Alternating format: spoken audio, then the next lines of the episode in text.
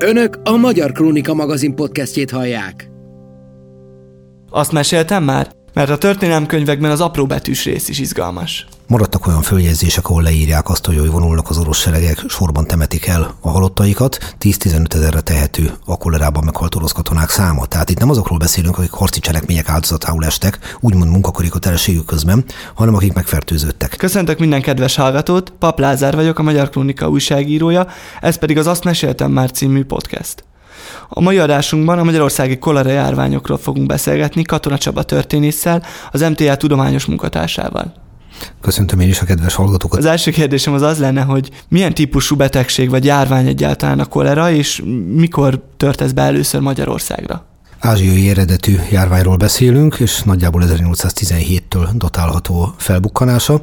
Magyarországra azonban később ért ide, tehát az első komolyabb magyarországi kolera járvány az 1831, ami sokkolóan a döbbenet erejével hatotta a lakosságra, hiszen egy, egyfelől nagyon nagy magas a halálozási ráta kolera esetében, másfelől pedig hát nem csak hogy fájdalmas, hanem sajnos látványos pusztítást is végzett. És hogyan reagálta le ezt a teljesen, ha belegondolunk, derültékből érkező betegséget, ami teljesen új volt Magyarországon, miként reagálta le a lakosság, mennyire sokkolta le a társadalmat? Teljesen kétségbe estek, illetve mivel itt a mostani Covid járvány kapcsán is lehetett találkozni, részben ezek a jelenségek is visszaköszöntek. Ugye egyfelől a hatóságoknak kellett a lehetőségek szerint megfékezni a járványt, de percig se felejtsük el, hogy nem voltak teljesen tisztában azzal, hogy a járvány milyen módon terjed, egyáltalán mi okozza. Ilyen értelemben tehát nem csak arról van szó, hogy derültékből villámcsapás volt, bizonyos értelemben nem is volt az, mert hiszen a korábbi évszázadok tapasztalata megtanította az embereket arról, hogy fel kell venni a versenyt a járványokkal, meg kell küzdeni velük, gondoljunk csak a pestis korábbi évszázadokban felbukkanó pestis járványokra. Mindazonáltal a kolera ugye egy új dolog volt. Na most egyfelől hányással jár, másfelől hasmenéssel jár, a szervezet kiszáradásával jár, és ez vezet a halálozáshoz. A hatóságok eleinte oly módon próbáltak meg ellenállást tanúsítani, hogy karanténba igyekeztek a embereket zsúfolni, azonoknál fogva, mert nem tudták ugyan pontosan, hogy mi a járvány terjedésének a módozata, de azt világosan érzékelték, hogy egyik emberről a másikra könnyedén átragad. Ezek a intézkedések egyrészt nem bizonyultak hatékonynak, másfél pedig fokozták a pánikot. És nem volt valamiféle tapasztalat mondjuk azokból az országokból, ahol, ahol már tarolt ez a járvány, tehát nem, nem voltak kapcsolatban akár tőlünk eltebbre fekvő országokkal, akár itt a román fejdelemségekkel, vagy, vagy az oszmán birodalommal, ahol esetleg ez már... Élénk és állandó kapcsolat nem volt, meg ha lett is volna a korabeli távközlési eszközök használatával, ugye ez is meglehetősen szakadozó, sporadikus kapcsolat lehetett, és igazán máshol sem tudták leküzdeni a kolerát. Tehát nem véletlenül igyekeztek kétségbeesésükben a karanténhez nyúlni. Hát például 1831-ben a Balaton népszerű fürdőhelyén Balatonfüreden alig pár nappal után, hogy megnyílt a Dunántúl első kőszínháza, amit ugye Kisfaludi Sándor kezdeményezésére nyitotta meg a kapuit, Gyakorlatilag karanténba kellett helyezni a fürdő vendégeket. Zola megye kolera bizottságot állított, föl ennek volt a tagja egyébként fiatalemberként Deák Ferenc. Tehát látnivalóan nem orvosi módon próbálták először megközelíteni a problémát. Aztán lassan biztosan a tapasztalat kezdte az embereket megtanítani arra, hogy például a higiénia hiánya, a zsúfoltság, az emberi érintkezések, azok elősegítik, illetve támogatják a kolera terjedését. Orvosi válasz mikor érkezett először erre a járványra? Tehát mikor találtak ki, fejlesztettek ki bármikor először módszert arra, hogy a, a szervezetet segítsék abban, hogy megküzdjön ezzel a... Igazából már 1831-ben is például a kutakat igyekeztek fertőtleníteni, ugye, hogy az esetleg fertőzött víz révén ne terjedjen tovább a fertőzés. De hát az emberi butaság az itt is úgymond, ha nem is dominálta Magyarország lakosságának az egészét, de minden estre jelen volt. Itt konkrétan arra gondolok, hogy volt arra példa, hogy látván azt, hogy idegen nyelven beszélő, idegen ruhás emberek valamit beleszórnak a kútba, konkrétan a fertőzés megátolni szándékozó anyagot, elterjedt az a vélekedés, hogy bizony itt a magyarokat meg akarják mérgezni, és olyan is volt, hogy tetleg léptek fel az orvosokkal szemben. Tehát az a dolog, amivel ma a 21. században is találkoztunk, gondolok itt egészen odáig de arra, hogy a repülőgép kondenzcsíkja az azért van, hogy le hújjon az égból az az anyag, aminek következtében nem tudunk további gyermekeket nemzeni, majd a helyünkre telepedjenek mások. Nos, ehhez hasonló tévhitek akkor is elterjedtek, Más kérdés, az internet ennek a nem segítette a gyorsaságát, de hát az interneten a jó is terjed, meg a rossz is. Másfelől pedig azt se felejtsük el, hogy a sarlatánok is fölbukkantak. Hogy az ember vágyik arra, hogy úgy módot találjon. Az orvosok igyekeztek valamilyen módon elejét venni a fertőzéseknek, ugyanakkor pedig hirdetések jelentek meg, amik arról szóltak, hogy az ilyen, meg az olyan csodaszer az tökéletesen alkalmas a kolera megfékezésére. Egy biztos, kolera tagadók ebben az időben nem voltak, a járvány nagyon látványosan pusztított. És akkor visszacsatolva itt arra, hogy akár átlegességig is fajultak ezek az esetek, amikor itt ugye orvosokat akartak megakadályozni. Hogyha jól tudom, akkor 31-32-ben egy elég komoly kolera felkelés vagy kolera lázadás is kitört az országban. Így igaz, tehát ez a pánik, ez vezetett oda, ugye a rendkívül nehéz körülmények között, ugye látták, hogy az emberek meghalnak, elégtelennek érezték a hatóságok fellépését, amiről olyan értelemben nem a hatóságok tehettek, hogy ők is ismerkedtek még csak a járványjal, tehát nem igazán tudták, hogy mit kellene csinálni, plusz mindenféle ilyen-olyan hamis jelszavak, azok elvezettek oda, hogy valóban fegyveres konfliktusra is sor került, ennél jobban semmi nem mutatja a pánik mértékét, illetve a helyzet kétségbejtő voltát. És a monarchia területén hol volt ez legjellemzőbb? Ezek a felkelések vagy megmozdulások? Vagy ez nem ennyire térség specifikus volt, hanem igazából országszerte, vagy hát a birodalom szerte? Törtek ki ilyenek. Széles körben ütötte fel a fejét hasonló dolog, azt azért rögtön tegyük hozzá, hogy országos mozgalom sehol sem fejlődött. Tehát ezek inkább ilyen lokális dolgok voltak, az azonban több helyen is fölbukkant, és ugye ez tovább nehezítette a hatóságok dolgát, mert nemhogy arra kellett figyelmet fordítani, hogy valamilyen módon megfékezzék a járványt, vagy legalábbis meggátolják a további terjedését, hanem hát a fegyveres erőszakot is valamilyen módon kezelni kellett. Úgyhogy 1830-31 az megtanította a magyar hatóságokat arra, hogyha legközelebb valami hasonló járvány bukkan elő, akkor nem biztos, hogy a karantén a legjobb megoldás, mert arra nagyon sokszor negatívan reagált a népesség, ez is hozzájárult ezekhez a felkelésekhez, meg persze a életnek valónak a féltése, a hozzátartozónk féltése, az emberi butaság, és rögtön tegyük hozzá az éhezés is. És akkor mi lett az a módszer, amit a hatóságok úgy gondoltak, hogy a leghatékonyabban megfékezi a, egyrészt a zavargásokat, másrészt magát a járványt? Alapvetően a járvány ugye elmúlt olyan értelemben, hogy végül sikerült megfékezni a kolera járványt, vagy legalábbis elmúlt a kolera járvány. Nagyon nehéz megítélni utólag, hogy ebbehez mennyit tett hozzá az orvostudomány, mennyit tett hozzá a hatósági intézkedés. Az azonban bizonyosnak nevezhető, hogy 1848-ig nem kellett újra szembenézni a kolerával. Viszont az emlék az úgymond nemzedéki élmény lett. Tehát számos embernek az emlékezetébe beleégett részben a kolera, mint betegség emléke, másfelől pedig az ezt követő társadalmi problémák, a megmozdulások. És amikor 1848-49-ben Magyarországon, hát finoman fogalmazva nem éppen nyugalmas évek vannak, mert ugye a forradalom és a szabadságharc idejét éljük, akkor történik meg nyáron, hogy ismét felüti a fejét a kolera, és az akkori hatóságok, akinek hát van elég bajuk, gondoljunk bele, hogy az első magyar kormány, ugye Róbatyány Lajos kormánya az éppen próbálja a modern Magyarországot megszervezni, és akkor még azzal is szembesülnie kell, hogy jön a kolera. Nagyon hamar arra megállapításra jutnak, hogy nem próbálkoznak ismét karanténnel, mert ennek megint negatív társadalmi visszacsatolásai lesznek, hogy finoman fogalmazzak. És akkor milyen, milyen eszközökhöz nyúl a Batyány kormány, ha egyáltalán van eszköze arra? Tehát, hogy itt alapvetően még ugye az is kérdés, hogy egyáltalán a, a honvédség még olyan értelemben nem áll rendelkezésre, az a fajta, tehát a karhatalmi erők sincsenek igazán, mivel próbálkoznak? Ugye a kellős közepén vagyunk annak a folyamatnak, amikor a Batyány Lajos miniszterelnökkel az élen valóban még a megszervezés alatt áll a honvédsereg. Másfelől ugye jelasítsék még nem támadnak, tehát nyáron vagyunk.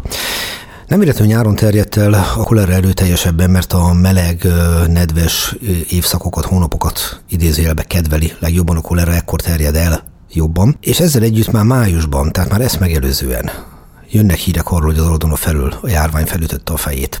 Klauzál Gáborra, ő, ő az illetékes minisztérium vezetője, nehezedik a probléma megoldásának a feladata. Három tag orvosi bizottságot küld az Aldonához, akik jelenték neki, hogy bizony a hír igaz, a kolera betörőben van, és aztán október-novemberben ősszel tetőzik 1848 kolera járványa.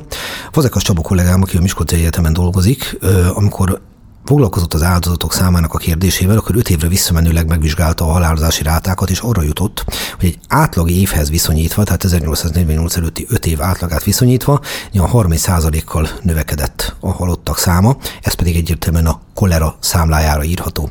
Pedig addigra már klauzálék megpróbáltak intézkedni. Még július 9-én kijött egy rendelet.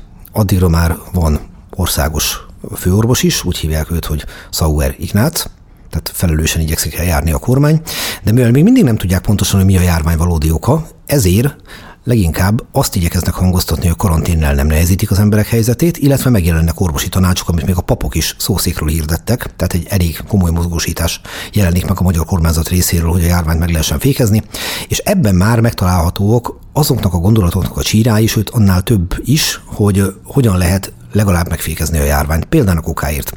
Kiemelik azt, hogy a zöldséget vagy a gyümölcsöt mossák meg. Kiemelik azt, hogy a szennyvíztől tartózkodjanak, kiemelik azt, hogy az emberek összezsúfoltan tartózkodjanak egy helyen, kiemelik a szellőztetés fontosságát. Ez mai észre nézve minimumnak tekinthető, viszont az akkori viszonyok között ennél többet nem igazán lehetett tenni. Tehát korszerű modern oltás például még nem állt rendelkezésre ilyen tekintetbe. Mennyiben súlyosbította vagy eszkalálta ezt az egész helyzetet az, hogy ugye szeptemberben már megindulnak a, a horvátbánnak a csapatai, Magyarországon is mozgósítják azt az erőt, amit, amit lehet. Tehát például lesz, hogy katonák ilyen tömegben együtt, ezek a katonák ugye vonulnak, különböző településeken ellátmányt, tehát ez egy, ez egy nagy mozgással jár ez az egész. Ez mennyiben, mennyiben súlyosbítja a járványhelyzetet? Súlyosbította, ugye imént említett Fazekas Csaba kollégám mondta azt, hogy ha nem lett volna forradalom és szabadságharc, ami persze egy történelmietlen felvetés, de ha nem lett volna, akkor valószínűleg a kolera éveiként emlékeznénk 48-49-re, csak úgy, mint ahogy a későbbiekben mondjuk 65-66-ra vagy 72-73-ra, hiszen a járvány ugye még többször visszatért Magyarországra, ha nem is ilyen erővel. De természetesen az, hogy a katonák ide-oda mozogtak továbbá, nagyon-nagyon bizonytalanok voltak a közigazgatási határok, nem olyan értelemben, hogy mi van a papírra írva, hanem hogy a tényleges hatalmat ki hol tudja gyakorolni, hiszen nem felejtsük el, a front mozog. Nos, ez tovább súlyosbította a problémát. Ugye a katonaság jelenléte bármikor jelenik meg valahol, az általában véve többféle járványnak a hordozója. Hiszen a katonák össze vannak zsúfolva, nem feltétlen a mi igényeinknek megfelelő higiéniás viszonyok között élnek. Egy egyszerű példa, a katonák többsége fiatal férfi, következésképpen a nemi betegségek hordozói is voltak, és ez nyomot hagyott nagyon sokszor a helyi lakosságnál is. Ez bizony igaz volt sajnos a kolerára is, tehát ilyen értelemben a harci események sújtotta Magyarország helyzetét, tovább nehezítette az, hogy a kolerával is meg kellett küzdeni. De ahogy utána néztem ennek az egész uh, ekkori kolera járványnak, és találtam egy olyan információt, hogy sokak a későbbi, ugye már a 49-es orosz inváziót okolták a kolera járvány, ugye 49-ben újra felüti a fejét a járvány, ugye 48-ban valamennyire lecseng, és ugye második hulláma tör ki 49-ben, és ezt sokan az oroszoknak tulajdonítják, mert ugye azokról a területekről jönnek be az orosz csapatok, ahol egyébként már Magyar Királyság területére onnan érkeztek, ahol már korábban tombolt a járvány. Egyáltalán nem lehetetlen, hogy orosz katonákkal is érkezett kolera Magyarországra, de valóban az, hogy 1849. június-júliusában, miután a két évfordulóján volt egy enyhülés, tehát nagyjából decembertől tavaszig egy enyhülést tapasztalhattunk. Hát az nem az orosz katonák révén érkezett ide elsődlegesen, hanem sajnálatos módon ismét az a fertőzés ütötte fel a fejét, ami 1848 őszén már komoly mértékben veszélyeztette az ország lakosságának az egészségét. Ezt a történettudományban már száfolta, hogy az orosz katonák hurcolták volna be. Az tény, hogy az orosz katonákságot, tehát azt a kb. 200 ezer katonát, aki Magyarországra érkezett, azt is nagyon komolyan sújtotta a kolera. Maradtak olyan följegyzések, ahol leírják azt, hogy vonulnak az orosz seregek, sorban temetik el a halottaikat. 10-15 ezerre tehető a kolerában meghalt orosz katonák száma. Tehát itt nem azokról beszélünk, akik harci cselekmények áldozatául estek, úgymond munkakorikoterességük közben, hanem akik megfertőződtek. És részben azért, mert Oroszország felől is közelített a kolera, részben pedig azért, mert hát a orosz csapatok magyarországi tevékenységét mondjuk úgy, hogy mérsékelt népszerűségű veszte, és ez a később se enyhült okkal, ezért aztán elég egyszerű magyarázat volt, hogy nekik köszönhetjük ezt is. De természetesen a kolerát mindkét fél propagandája is igyekezett felhasználni. Gondolok például arra, hogy szerte Európába tombol ugye a járvány, tehát nem csak Magyarországon van itt, és megjelentek olyan újságcikkek, amik arról szóltak, hogy a kolerát csak úgy, mint a forradalmat gyökeresztől kell kiírtani. Mert hogy ez is egy ragály, meg az is egy ragály. Ugyanakkor a másik oldal is igyekezett a kolerának a tényét, ha már egyszer itt volt, a maga javára fordítani. Kossuth Lajos például arról írt cikket, hogy égi pallosként sújt le az ellenségre, például az oroszokra, a kolera. Az más kérdés, hogy a kolera nem válogatott, és ugye nem nincs politikai állásfoglalása a kolerának, sajnos mindenkit megfertőzött, de Kossuth profi politikusként ezt igyekezett kihangoztatni. Aztán például Vahot Imre lapjában az életképekben megjelent olyan cikk, ami arról szólt, hogy jönnek ide az oroszok, hozzák a fertőzést, tehát ez a toposz visszaköszön, fertőzzük meg mi is az oroszokat a szabadság rogájával, vigyék ők azt haza, cserébe. És megjelentek aztán olyan híradások is, ugyancsak ennek kapcsán, hogy hogyan lehetne megszabadulni a kolerától? Hát például ilyesmiket javasoltak, hogy hidegfürdőt kell venni. Az mindentől meg fog óvni, és természetesen rögtön megjelent a konkrét hidegfürdő megnevezés, és hogy ki az, akinek a nagyszerű vízgyógyintézete azonnal mindent és mindenkit meg fog gyógyítani. Igazából ez azt mutatja, hogy hányféle visszacsatolás volt a kolera jelenlétének Magyarországon. És akkor itt már az oroszok áldozatairól, tehát milyen tömegesen haltak meg orosz katonák beszéltünk, de ugye arányaiban a magyar hadsereg létszáma sokkal kisebb volt, mint az osztrák és az orosz erők. Itt az emberveszteség úgymond így a magyar felet jobban érintette stratégiailag, gondolom én milyen veszteségeket szenvedett a, a, a magyar fél, és ez mennyiben, mennyiben volt meghatározó akár adott csatákban? Onnantól kezdve, hogy az orosz hadsereg megérkezett, onnantól kezdve nem volt kérdés, hogy a forradalom és a szabadságharc ugye elbukott. Tehát az a létszámbeli fölény, amivel ők rendelkeztek, azt nagyon helyesen látta át a később méltatlanul árulással vádolt Görgei Artúr, hogy egy fegyverletétel hiány valójában egy dologra számíthatunk további áldozatokra. Ami a magyarországi veszteségeket illeti, a 49. évi kolera súlyosabbnak bizonyult a 48. évinél, most nem csak a katonaságra gondolok, hanem a civil lakosságra is, tehát Magyarország teljes lakosságára. Itt ama bizonyos 5 éves átlagos visszavetítve 70 amivel többen haltak meg, ugye 48-ban ez 30 százalék volt, tehát összességében civileket, katonákat tekintve körülbelül 200-250 ezer ember veszíthette életét 48-49 során a kolerába. Ez érintette a katonaságot is, de a többség azért természetesen a civil lakosság közül került ki, lévén a többség civil volt, nem pedig katona. De az, hogy mi 1848-49 sikereit nem tudtuk a katonai harctéren is végleges sikerre váltani, az nem a kolera miatt volt, hanem az orosz fősereg beavatkozása okán ha alapvetően már próbálta a kormányzat ugye itt a, a, az egyházon keresztül is eljutatni ezeket az alapüzeneteket, hogy mondjuk ne menjenek olyan módon tömegbe, vagy a hasonló előírásokat. Tehát a háború elől mondjuk adott esetben egyébként is menekülhetett a lakosság, plusz még akkor ez érkezett hozzá. Milyen, milyen népmozgásokat eredményezett ez? Tehát próbáltak az emberek menekülni ezek elől jelenségek elől, és hogyha igen, akkor hova, vagy milyen irányba? Inkább a lokális területen érvényesült a menekülés, tehát azért tömeges népmozgásról ilyen értelemben nem beszélhetünk. Az viszont biztos, hogy a háború okozta káosz az semmiképp se kedvezett a kolera elleni küzdelemnek. Tehát igenis előfordult, hogy kisebb, nagyobb csapatban emberek mondjuk egy ellenséges sereg által megszállt városból elmenekültek, és hát amikor az ember az életét menti, vagy a családját menti, vagy esetleg a vagyonát menti, akkor nem igazán arra fog figyelni, hogy azt most tömegbe teszi, vagy nem tömegbe teszi. Aztán tovább ragozzuk a dolgot, akkor például beszélhetünk arról is, hogy Pesten, illetve Budán, ahol 1848 őszén minimum 600 ember, de inkább 1000 halt meg kolerába. Szóval hogyan lehet megvalósítani egy városba, hogy ne éljek sok-sok ember között, anélkül, hogy elhagyom a lakóhelyemet. Tehát tulajdonképpen ezek az intézkedések, ezek elméletileg teljesen helytállóak voltak, az más kérdés, hogy a gyakorlatban a kivitelezés fogyatkozás szenvedett. A későbbiekben hogy alakultak a tapasztalatok? Tehát miután Ugye a forradalmat leverték, egy központosított, tehát itt a bakkorszaknak nevezett időszak következik. Itt a központi kormányzat hogy próbál hozzá, tehát ugye, hogy jól tudom, akkor 54-57-ben volt még egy kolera járvány, aztán a 60-as években és a 70-es évek elején is, hogy hogy fejlődött a, a kormányzat hozzáállása, vagy a járvány elleni védekezés? Hát a járvány elleni védekezés szerencsére függetlenül attól, hogy éppen milyen politikai berendezkedés volt Magyarországon, azt minden kormányzat igyekezett komolyan menni. Ugye nagyon sokáig hallottuk azt, hogy 1848-49 után, a forradalom bukása után jött egy reakciós hatalom. Ez így ebben a formában nem állja meg a helyét, tehát a győztes hatalom a politikailag rendkívül sötétnek számító 1857-től 67-ig, de megengedőleg 61-ig terjedő időszakban a reformkor, illetve a forradalom számos célkitűzését megvalósította. Tehát ne felejtsük el, hogy ebben az időben vezetik be a polgári törvénykönyvet, eltörlik a nemességet, a jobbátságot, tehát bizonyos értelemben 1867 polgári fejlődésének az alapjait ekkor vetik meg.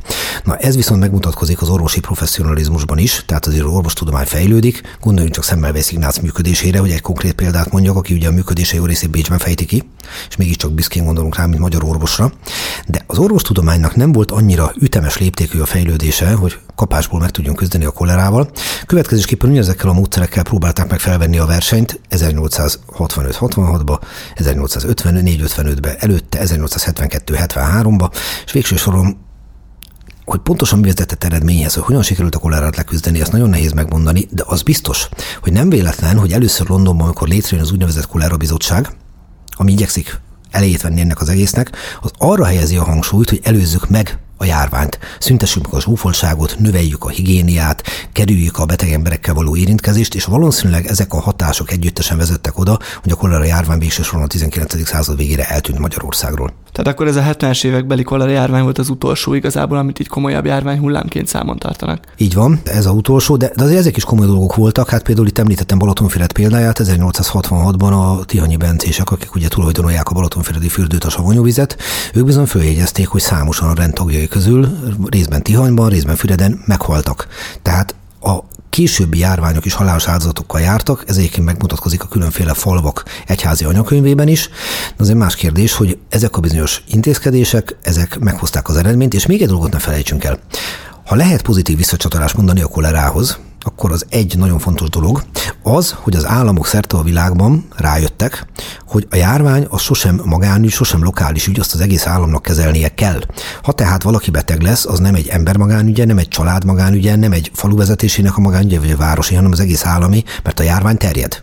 És a közegészségügy, a közkórházak, a tömegkórházak létrehozása, életre hívása az nagyon-nagyon erős mértékben tapad a kolera felbukkanásához, illetve a kolera elleni küzdelemhez. Említette, hogy a századfordulóra gyakorlatilag nagyjából eltűnik a kolera ugye Magyarországról.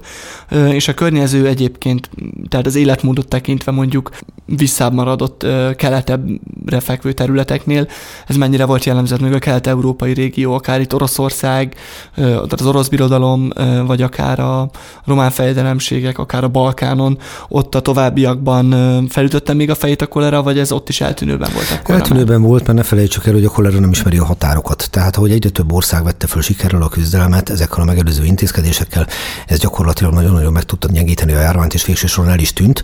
Az egy más kérdés, hogy egy betegség eltűnése most konkrétan a kolera, az nem azt jelenti, hogy az emberiség egyszer és mindenkorra megszabadult ennek az átkától, gondoljunk csak az első világháború végén felbukkanó spanyol látványárványra, ami ugyanúgy a döbbenet erejével hatott, mint korábban a kolera, vagy azt megelőzően a pest is, vagy akár a himlő.